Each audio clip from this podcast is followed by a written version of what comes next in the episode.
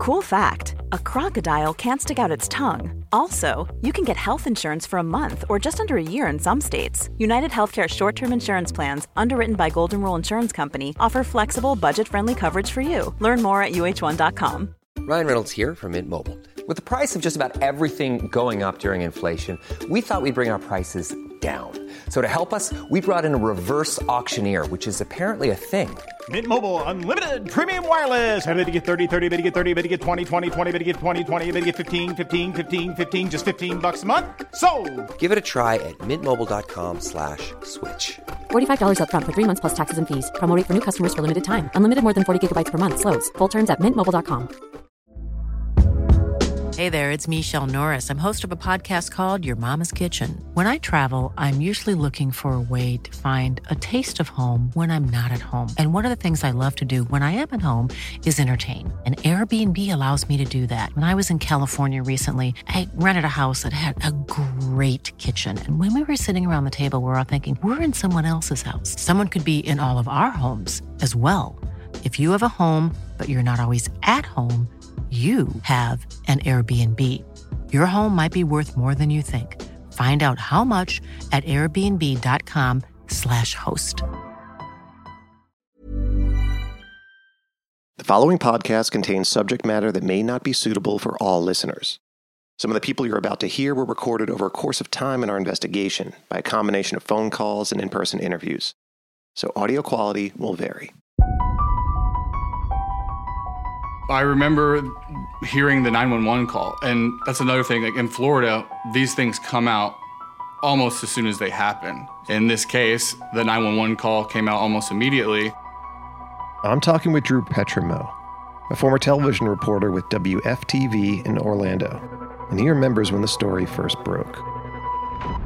Pretty sure it came into our inbox at the news station, and yeah, everybody huddles around and listens to it, and you know, he basically just admits that I shot my wife. She's dead on the floor. I believe he says five times in the call that he shot his wife. And obviously that strikes you because it's so blunt. It, the neighborhood that is it's in is so exclusive. It kind of has all the trappings of a hot news story. We should be careful to cast aspersions on people that may or may not have gone through trauma, but it's hard to imagine how somebody that is experiencing that could behave that way. You're seeing something that seems so strange and you react to it.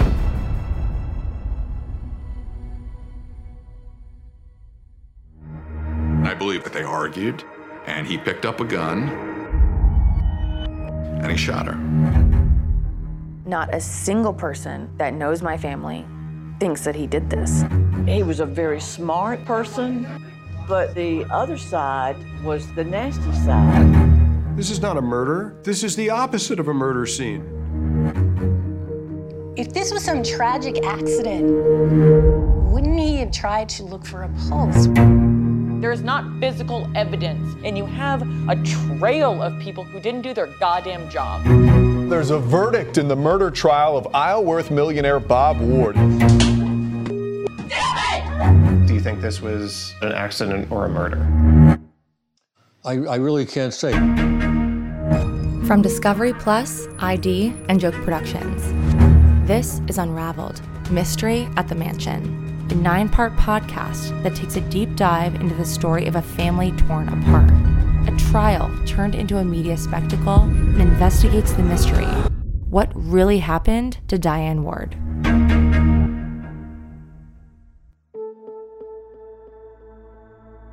Just hours after Bob Ward reported that his wife of 26 years, Diane Ward, had been shot to death inside their Isleworth, Florida mansion, he became known as the Millionaire Murderer. Here's Drew again. When you hear that there had been a murder in that neighborhood, you pay attention. It's a very protected, gated community with gigantic mansions um, and a lot of money.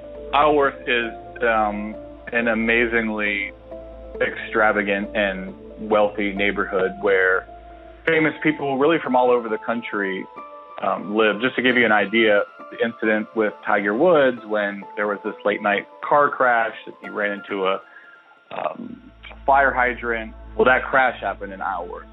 The mansion where Bob Ward lived was previously home to Arnold Palmer, the golfer, and Orel Hershiser, the baseball player. The day after Diane died, news helicopters hovered over the Ward's property, looking for a bird's eye view of the crime scene. And in real time, the world watched and wondered how could something so horrific happen in what appeared to be paradise? As Billy and I dug deeper into this case, we discovered that not all was as it seemed. During this podcast series, we will talk you through our investigation of the evidence presented, the evidence excluded, and the perceived motives or lack thereof. We ask you to keep an open mind, as we did. We'll talk to the prosecution and defense. We will investigate the forensics and try to make sense of the circumstantial pieces of this puzzle. But we will start at the beginning with the 911 call. Here's Ken Lewis, a former assistant state attorney and one of the prosecutors, on when he first became aware of this case. It was probably the day after. I don't believe that we were called out to the scene or anything along those lines. So, explain that process.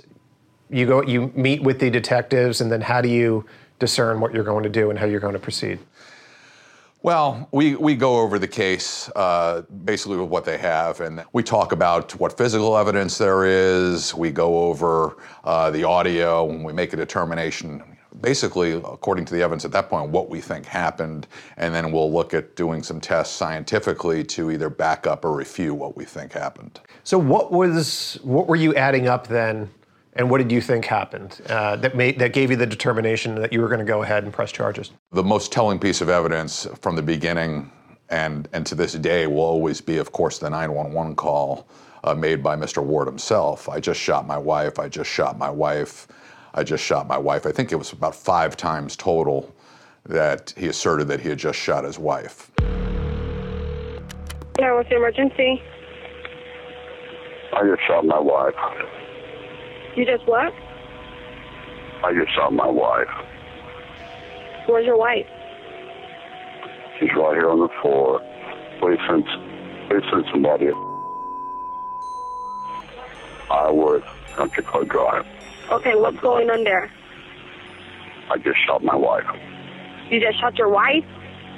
I shot my wife. Yes, please send somebody over.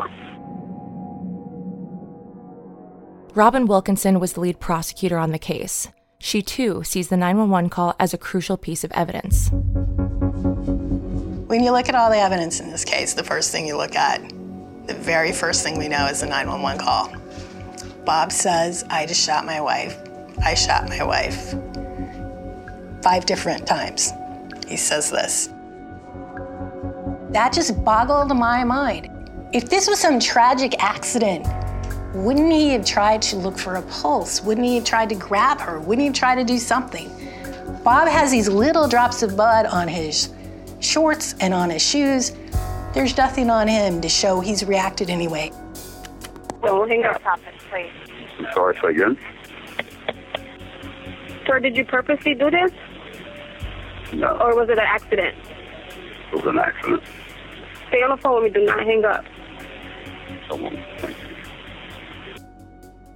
means he sounded pretty matter of fact. I just shot my wife. This isn't, he, he didn't come across as, oh my God, there's been a terrible accident, which none of those words ever came out. He just kept saying, I just shot my wife.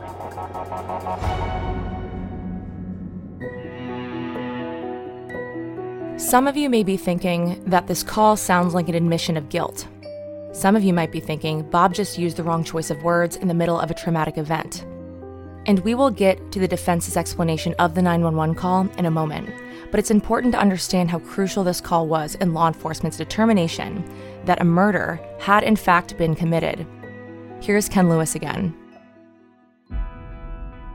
My initial reaction based on the 911 call. There was nothing in the in the entire uh, case packet that cast any doubt in my mind that this wasn't an accident, it wasn't a suicide. Think of a scenario where a wife is going to either A, kill herself, or B, the gun accidentally goes off in the struggle over a firearm, and you are going to immediately after the act happens you are going to call 911 and say the most damning thing against you that you could possibly say that is totally inconsistent with what just happened. Now, what planet would that happen on? Maybe Mars or Venus. It wouldn't happen on planet Earth. And that's really what it came down to here. So it was the 911 call, first and foremost. Did you really see that that was a, a confession or an admission of guilt? Well, I was in just in uniquely and strictly homicide cases for an eight year period. I probably did the intake or handled uh, somewhere around three to 500 homicide cases in that eight year period. Never once did anybody, particularly an educated individual, ever offer a version that made him more culpable than he actually was. So you ask how, how common it would be for him to be in shock and then say the things in the manner that he said it. I had never seen anything like it. I had never heard anything like it. And I think the, the mere suggestion of it defies common sense and logic and reality. I did ask Ken if Bob Ward was guilty of murdering Diane, why would he call 911 and say, I just shot my wife? Well, I think what's going on over his mind is what are we going to do here? Am I, at my age, somebody going to re- remove the body and uh, hide the body and pretend I don't know where my wife is and report her missing or just business as usual? And I think under the circumstances, the time, the people that would have known she was there with him, what their regular routine was, the fact that he had, uh, that I believed he was under the influence of alcohol, that he'd been drinking, and there was wine. Uh, not only the, were the wine stains there, but it was pretty clear from the 911 tape that he was slurring his words in the beginning of the tape. So I don't think he was in the condition to deal with it in any other manner. And called 911 just to get her, get her out of there. I mean, I think uh, that's what, what somebody would do under those circumstances. You do have the gun secure, correct? Yeah, it's next to that in the um, the nightstand. The gun is secured, yes. It's not a problem when the officer would show up. I'll, I'll be sitting on the front steps. How long ago did this happen, sir? I'll be five minutes to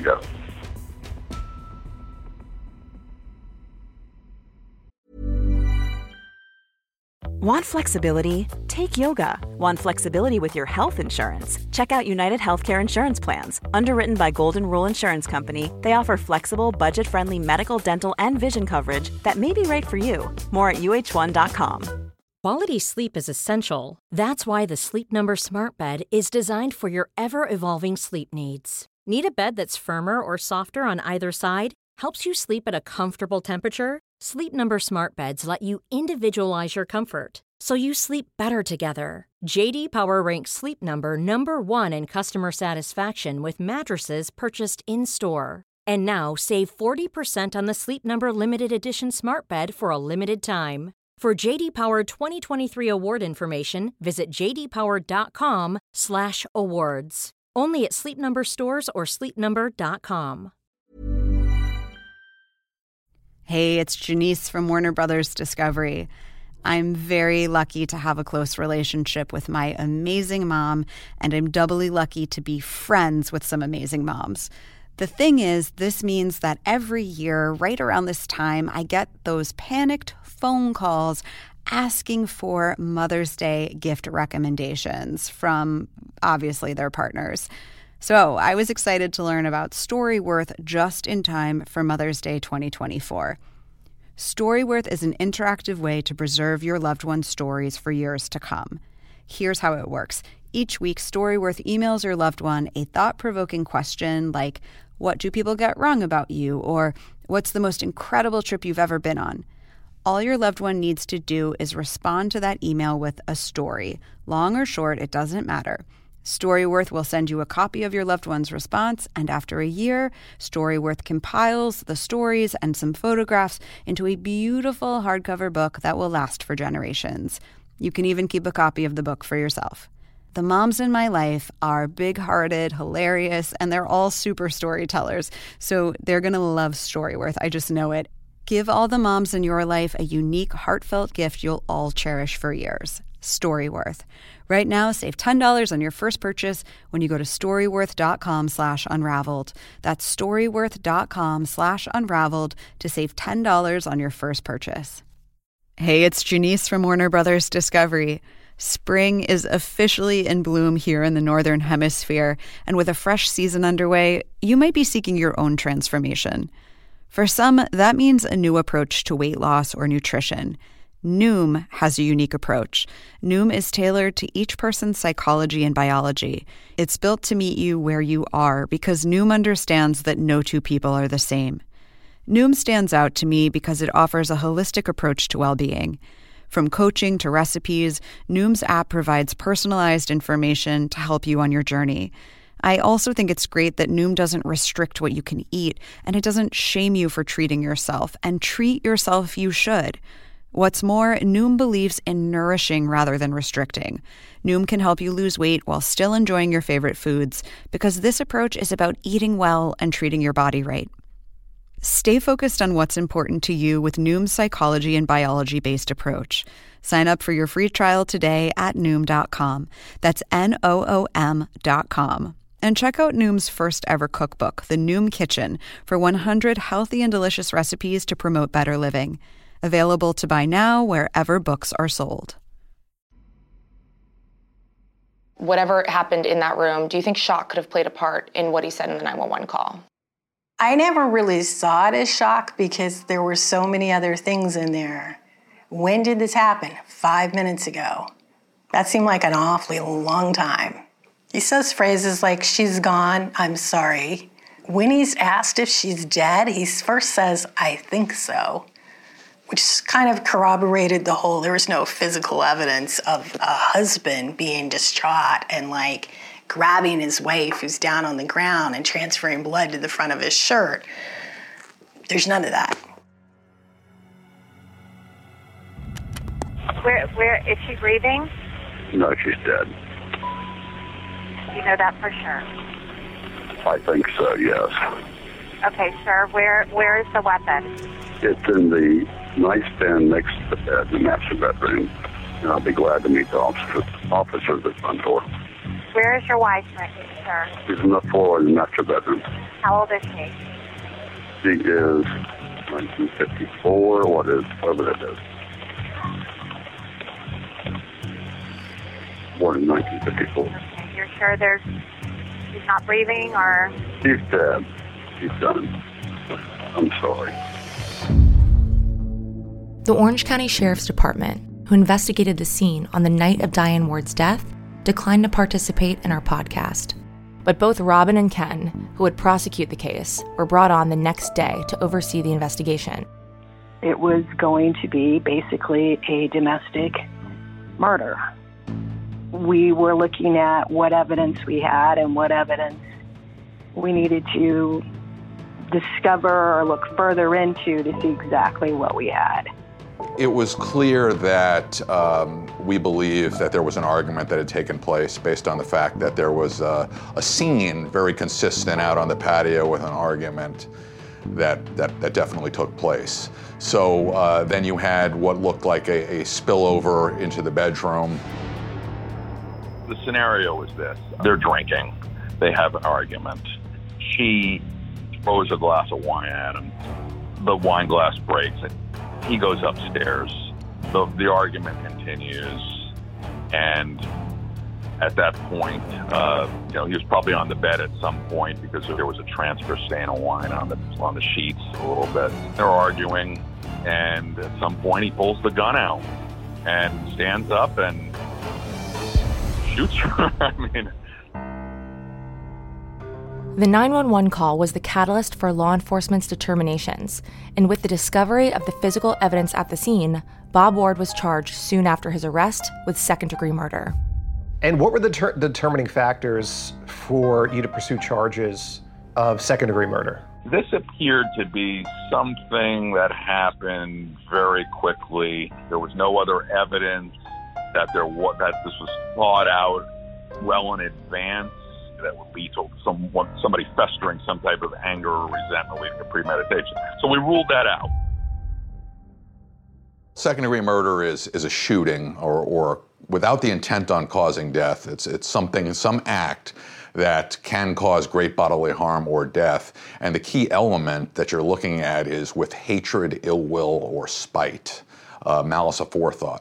And the ill will doesn't have to be established like they have a vendetta against them. You can love somebody one minute and then have ill will against them the next. Uh, the distinction between a manslaughter charge is manslaughter. You just there's a random act that causes death. So let's say it's it's uh, January 1st, midnight, uh, 31st, and I want to fire a gun when the new year to ring in the new year, and I fire a shot up in the air.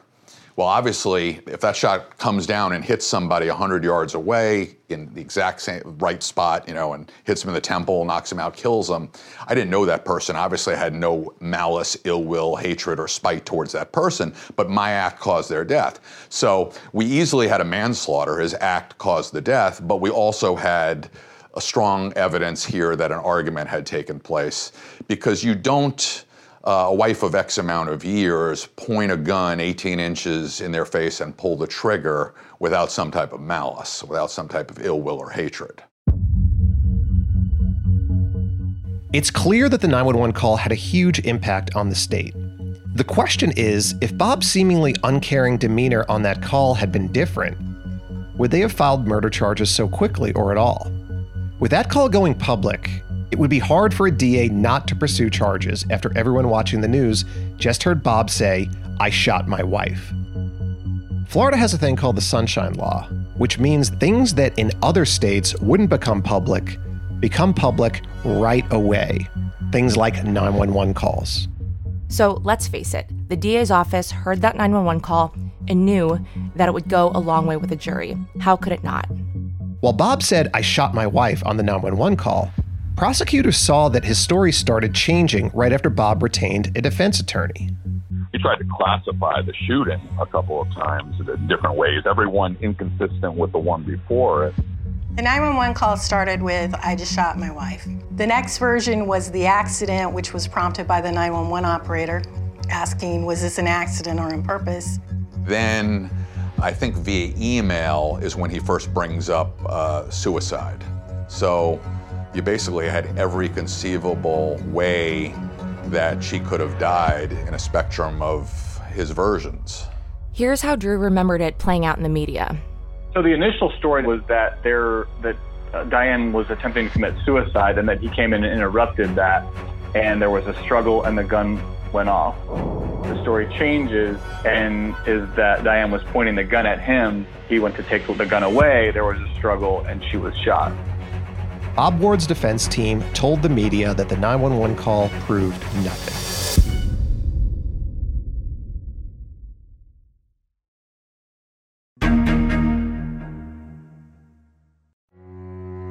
For his defense, Bob Ward chose one of the Orlando's most highly regarded trial attorneys, Kirk Kirkconnell. Kirkconnell passed away in 2012, so we're unfortunately unable to have him share, in his own words, how he approached Bob's defense.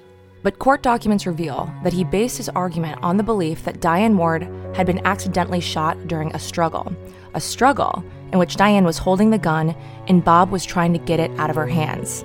The evidence is going to show that Diane and Bob Ward have been married for 26 years, that they had a good marriage, and in addition to being husband and wife and parents of the two girls, they were best friends. Kirkconnell rejected the prosecutor's charge that the incident included malice, hatred, or ill will. The evidence, he felt, would prove that Bob and Diane loved each other. Here's Diane's younger sister, Paula Sari. They had a great marriage. Bob adored my sister. I mean, they really, really did. I'm telling you, in 20 years, I never saw them fight. They never fought. They were amazing together. They loved each other and they adored their kids. We also talked to some of Diane's friends, like Christina Steinhaus. She and her husband at the time were among the Ward's closest friends. Bob and Diane had a great marriage. I envied their marriage. I really did. They, um, they did things together a lot. When you see somebody who's extremely warm, you feel that from them. I felt that from both of them towards each other. They were never left out of each other's conversation. To the family and those closest to Bob and Diane Ward, it never made any sense that Bob would kill his wife. Here's Diane's sister, Paula, again. There is no way, no way Bob would have ever done this. First of all, he loved his family. He loved my sister more than anything, and they were a great couple together. But what was the motive? I mean, usually, if there's a crime, there's a motive. And it's like, he had no reason to do this.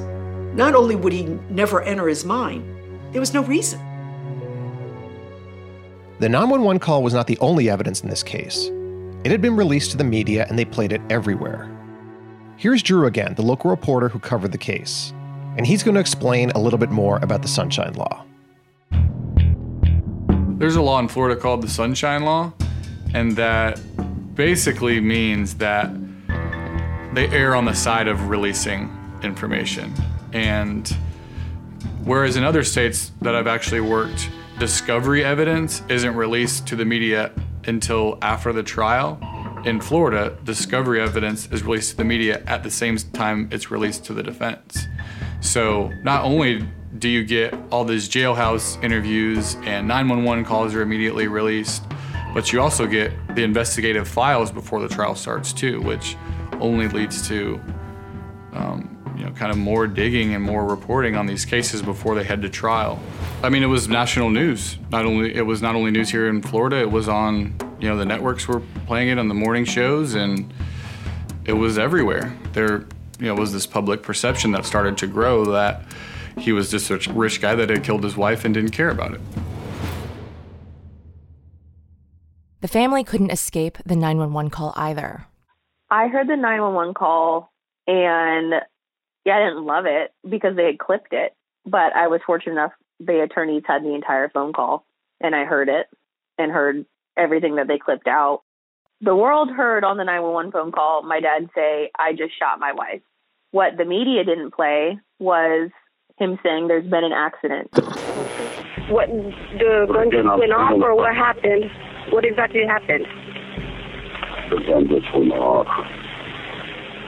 Where was she um, shot at? Where's where's the wound? I don't know where it is, but um, Okay. this is awful. It's, it's, it's, she is on the floor, and I don't know how it happened. Sarah also learned a key fact that she thought would give more clarity to Bob's demeanor on that call. I found out that my dad had been so stressed and upset and scared and heartbroken, he accidentally dialed 411. And so they waited five minutes to transfer him to the police. And that was why he finally said, I just shot my wife to get someone over there because he'd been on the phone for 10 minutes by the time anyone took him seriously while he's sitting there with his dead wife. They kept him on the phone for forever without helping him. Phone records later revealed that Bob did, in fact, first dial 411, but this fact was not reported on. Here's Bob's oldest daughter, Mallory. We had an attorney at the time who had said, if you are riding a bicycle and someone runs out in front of your bike and you hit them, if you were to call the police, what do you say? You say, I just hit someone with my bicycle. Like I just I just hit someone on my bike. Not like not like that's what you would say. Frustrating how, you know, words I think and intent can get twisted with how you choose to perceive them. I feel like my dad got thrown so many bombs at him for the way that he reacted or the way that he called the police and not acting the way that people thought that he should act. And I want to say, how dare you tell somebody how they should act when something mind blowingly life changing has happened to them? Because you can't, you cannot tell somebody, you cannot decide how somebody should act when they have just experienced shock. Because unless you have felt that shock where you're suddenly like, holy shit, my life has just completely been altered. You're not screaming, you're not hitting anything, you're not doing that.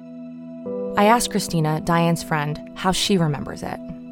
I can't imagine what he went through in that house alone by himself with Diane dead on the floor. I cannot imagine. I know his first concern was that he didn't want the children to think that anything bad about their mom. He would rather have taken it on his shoulders and taken the blame than say, you know, your mother, your mother had a meltdown, grab the gun. You know, he, he wanted he wanted them to think well of her, and and he was in shock, I'm sure. The 911 call. What did you think when you heard it? Honestly, I said, oh my God, you're certainly not helping yourself. I mean, that sounds terrible in hindsight. Do you think he was also in shock and just not thinking clearly? Oh, you have to be. Can you imagine? No. Losing the person you love and changing your whole life like that. Is there a bottom? I don't think so. And my experience as a criminal defense lawyer has unfortunately brought me into contact with people who have been exposed to trauma. James Felman is an attorney who served on Bob Ward's defense team. If you've experienced trauma or known a lot of people who have, you understand greater that people do not think clearly, that the brain reacts in funny ways and in different ways, and different people are different in the way that they process trauma. If you posit that it was her trying to kill herself and him unsuccessfully trying to stop her from doing that, one could imagine that he might feel some degree of guilt. Like, goddamn, you know, I, I wish I'd have been able to get that gun away from her. I, I, I'm partly responsible. Or you could imagine also, you know, in the midst of trauma, if you're if your hand's on the gun and you're trying to get it away from her and it goes off by accident, but it hits her, well, you just, you know, you just shot your wife in a certain sense, but it was an accident. I cannot imagine what would have been going on in Mr. Ward's head here under any scenario, whether he was guilty or not. He was standing next to his wife of decades when a bullet went in her head and killed her. And he's got two daughters that somehow he has to deal with and try to explain how their mother's dead and he may be charged with her death. What's normal? Who acts normally under those circumstances and what does normal really look like? So I felt like his 911 call was clearly the product of extreme trauma. And there's another question we must ask about the 911 call and that is whether or not Bob was inebriated. Mr. Ward calls 911 and, you know, he's obviously intoxicated. Yeah, what's the emergency? I just shot my wife. You just what? I just shot my wife. Where's your wife? She's right here on the floor they did attempt to paint this picture of Bob as lacking in remorse, as sort of a cold blooded killer, and that he'd killed his wife and didn't care. He seems to be asserting that Bob wasn't aware of what he was saying, and that's because of the alcohol. He may have been out of it, partially explaining the detached demeanor and maybe why he dialed 411 first. The prosecution, on the other hand, claims that it was because of the alcohol and his inebriation that he couldn't have made anything up. Here's Robin and Ken again. When you hear the tape itself, he's clearly been under the he was under the influence of alcohol at the time. The concept of it being an accident was actually brought up by the 911 operator, not Bob. In fact, he actually waits. Sir, did you purposely do this?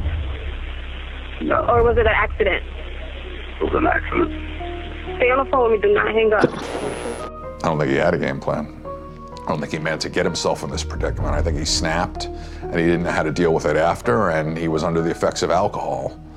So if he had time to contemplate, not under the stress of the circumstances, I think things would have played out much differently. Law enforcement never tested Bob's alcohol level that night. Bob admits to drinking that night, but was it enough to cloud his action or lack thereof to such a degree? The point is, we don't know how drunk Bob was that night, and we never will.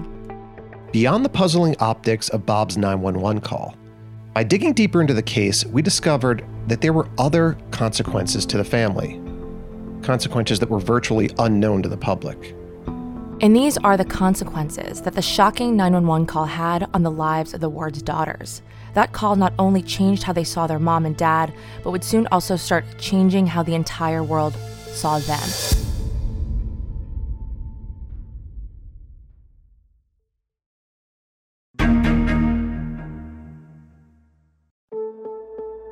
Within hours of the media broadcasting Bob Ward's 911 call, the lives of his two daughters, Mallory and Sarah, were never the same.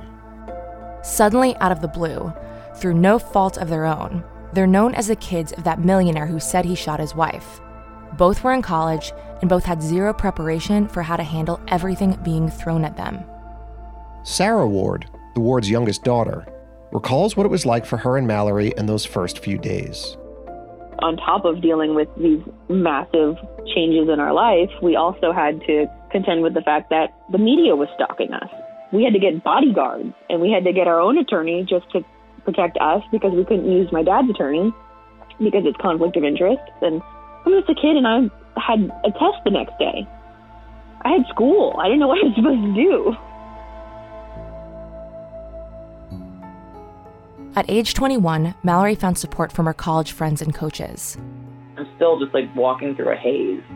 And one of like the athletic directors involved and they like, you know, took me to have a meetup at the University Health Center to start talking to a, a therapist who I saw for the rest of my senior year, twice a week, actually. My sister didn't drop out of school. She was a senior in her last year. And I couldn't stay still. Like, I, my mind was racing. I was so uncomfortable. Being at home was too hard. Being at school was too hard. I couldn't do anything. Mallory came back to Orlando to testify at her father's bond hearing, and she could see that her sister was struggling to cope.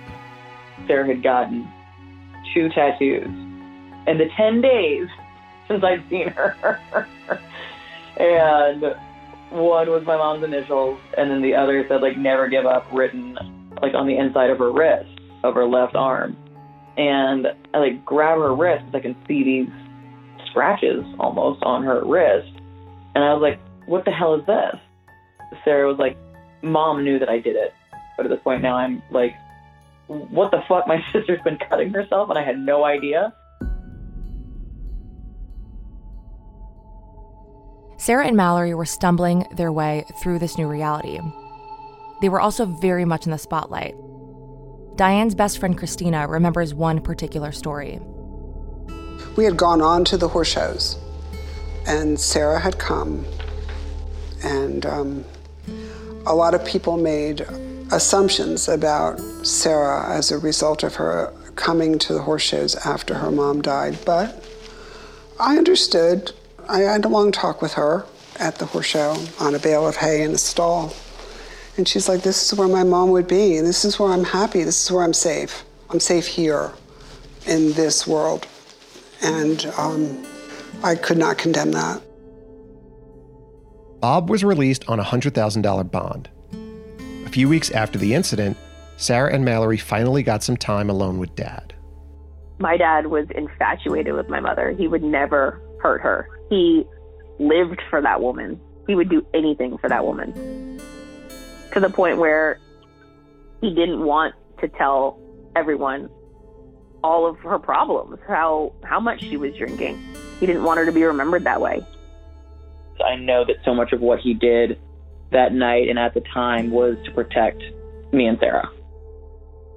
This was the sisters' first experience with a criminal case, and they assumed the justice system would make everything right. So while Bob was out on bail preparing for trial, the family circled the wagons. I stayed with my dad for several weeks. Sarah was with my dad for a while. We tried not to leave him alone. He moved into a smaller home, like just up the street in the same neighborhood, and we tried to be down there a lot with him. It was always when this is over because there was no way he was going to be convicted. You always say that. When this is over, when this is over, when this is over, when he's found not guilty because you had you you knew. You knew he was going to be found not guilty because he didn't do anything wrong. That's what you tell yourself. You never think that they're going to convict an innocent man, especially when there's no physical evidence. But I started to see how things were being manipulated. And even then, I was only 19. I was like, I'm scared. This isn't going to be easy. It's going to be uphill the entire time. It's no longer innocent until proven guilty. You're guilty the entire time. The Ward sisters were about to discover it wasn't only their father that was being made out to look like the bad guy. Everyone in their family, including them, were under attack. You have this almost childlike, ignorant belief in the justice system that it will do right by you. And had no idea what the kick in the teeth was going to happen.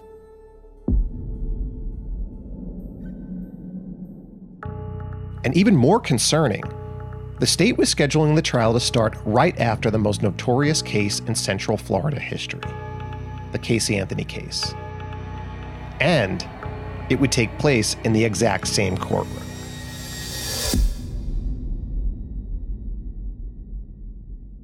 Next time on Unraveled Mystery at the Mansion. There was kind of a bad taste in the public's mouth after Casey Anthony was acquitted. And especially when it came time for Bob Ward's first trial, I think there was a little bit of a feeling like we can't let this happen again. It just became sensational because of Isleworth millionaire Bob Ward. You know, this guy's rich, we want to get him. Nobody was talking about his wife. Nobody. And she was dead. And there was no doubt in my mind that he did it. So you think there's not any chance at all that this was an accident? Absolutely not.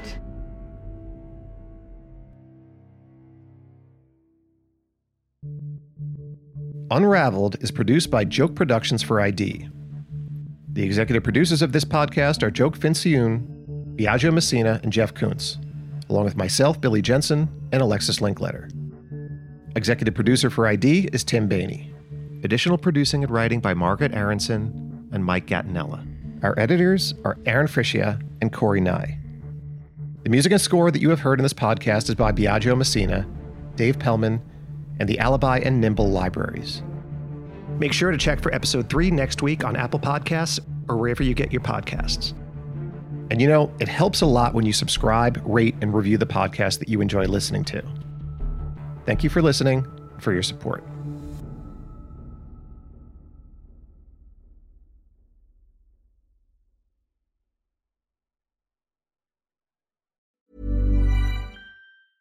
A lot can happen in the next three years. Like a chatbot may be your new best friend.